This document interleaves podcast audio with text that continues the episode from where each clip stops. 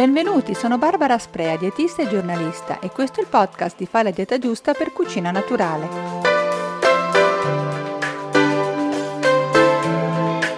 Cosa c'è di più vacanziero che gustare il pranzo in riva al mare, su uno scoglio, sotto l'ombrellone o direttamente con i piedi in ammollo per restare più freschi? Ancora meglio se quello che mettiamo sotto i denti, oltre a piacerci, ci nutre in modo sano, consentendoci così di trascorrere un pomeriggio pieno di bagni e di divertimento. In altre parole, l'ideale è un pranzo che non si faccia ricordare una volta finito. Ecco allora qualche spunto pratico che può rivelarsi efficace, pensato sia per chi si porta il pasto da casa, ma in particolare per chi non ha la possibilità di cucinare, ma solo di assemblare i diversi cibi acquistati nei negozi di alimentari.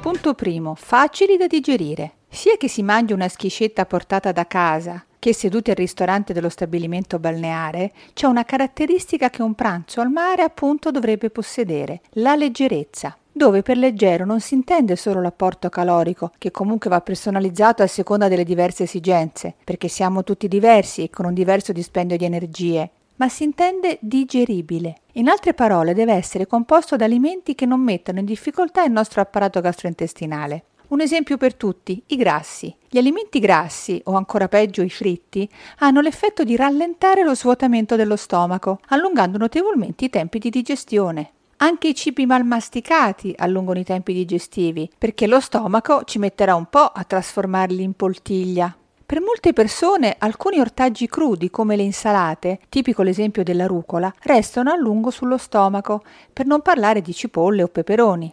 Ovviamente molto dipende anche dai condimenti e dal tipo di cottura. Ricapitolando, perché un pasto sia digeribile, vanno preferiti alimenti magri, limitati i condimenti e cibi grassi e preferendo cotture leggere come il vapore, la piastra o il cartoccio nel caso dei secondi piatti ovviamente. E poi masticare sempre molto bene, specie le insalate miste e gli ortaggi crudi.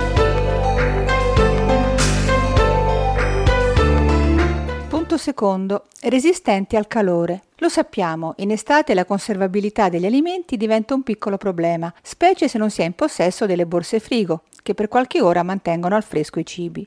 Riguardo ai vegetali crudi come ortaggi, insalate o frutti, il rischio è che si ammollino tantissimo, cominciando a macerare e diventando così decisamente poco appetibili, per usare un eufemismo. L'esposizione al caldo, inoltre, renderà quasi sicuramente immangiabili i vegetali avanzati, che poi finiranno in spazzatura, un vero spreco che sarebbe meglio evitare. Perciò al mattino, quando si preparano le vivande, meglio non esagerare con le dosi degli alimenti deperibili, che rischiano di essere gettati una volta tornati a casa. E riguardo ai vegetali, preferire quelli che reggono meglio il caldo, come i legumi, i pomodori quasi immaturi oppure essiccati, le olive, il tofu o i burger vegetali, per fare qualche esempio. Anche i frutti vanno scelti con una consistenza molto soda, le albicocche o alcune prugne consistenti o ancora delle piccole pere sode reggono meglio il caldo delle pesche o di melone e anguria. Da tenere presente che alcuni frutti, anche leggermente caldi, diventano respingenti, quasi disgustosi. Passando ai cibi di origine animale, che devono sempre essere ben cotti per evitare proliferazioni batteriche indesiderate, le uova sode o il pesce conservato come acciughe, tonno, sardine reggono meglio degli affettati o dei formaggi freschi che cambiando consistenza quasi si squagliano, o anche dello yogurt caldo. Una volta selezionati gli alimenti, meglio sistemarli in contenitori ermetici e cercare di ripararli quanto più possibile dal caldo e dal sole adottando semmai le bottiglie d'acqua, freddissime se non gelate, per tenere refrigerati gli alimenti, come fossero dei blocchetti di ghiaccio.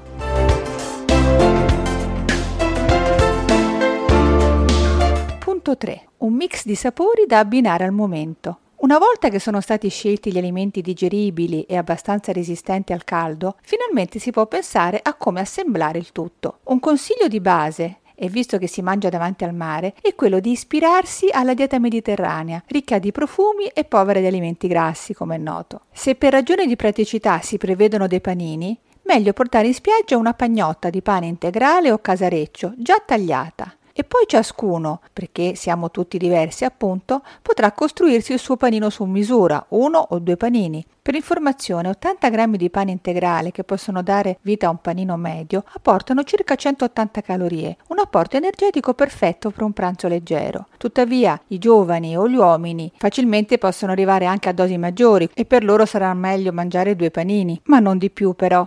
Il panino ideale è quello che contiene ingredienti proteici e anche vegetali, ma anche aromi, un filo di condimenti, se necessari per la gradevolezza del tutto. Insomma, bisognerebbe pensare a un panino come un piccolo pasto completo e misto. Chi ha una cucina a disposizione, invece, potrà anche preparare delle basi di pasta fredda o di cereali in chicchi cotti, preparando così delle insalate estive a piacere. E infine arriviamo alla frutta. Visto che l'obiettivo è quello di rendere i pasti più veloci da digerire, il consiglio è quello di mangiarla solo come spuntino e non a fine pasto dopo il panino dopo la pasta. Consumata da sola, la frutta infatti viene digerita più rapidamente. Senza dimenticare di bere a sufficienza, sia quando si mangia la frutta che durante i pasti. Bere un po' d'acqua durante i pasti aiuta la digestione, perché consente ai cibi di essere idratati il giusto. E con questo io per oggi ho finito. Vi ringrazio per avermi ascoltato e vi do appuntamento al prossimo podcast, sempre di fare la dieta giusta per cucina naturale.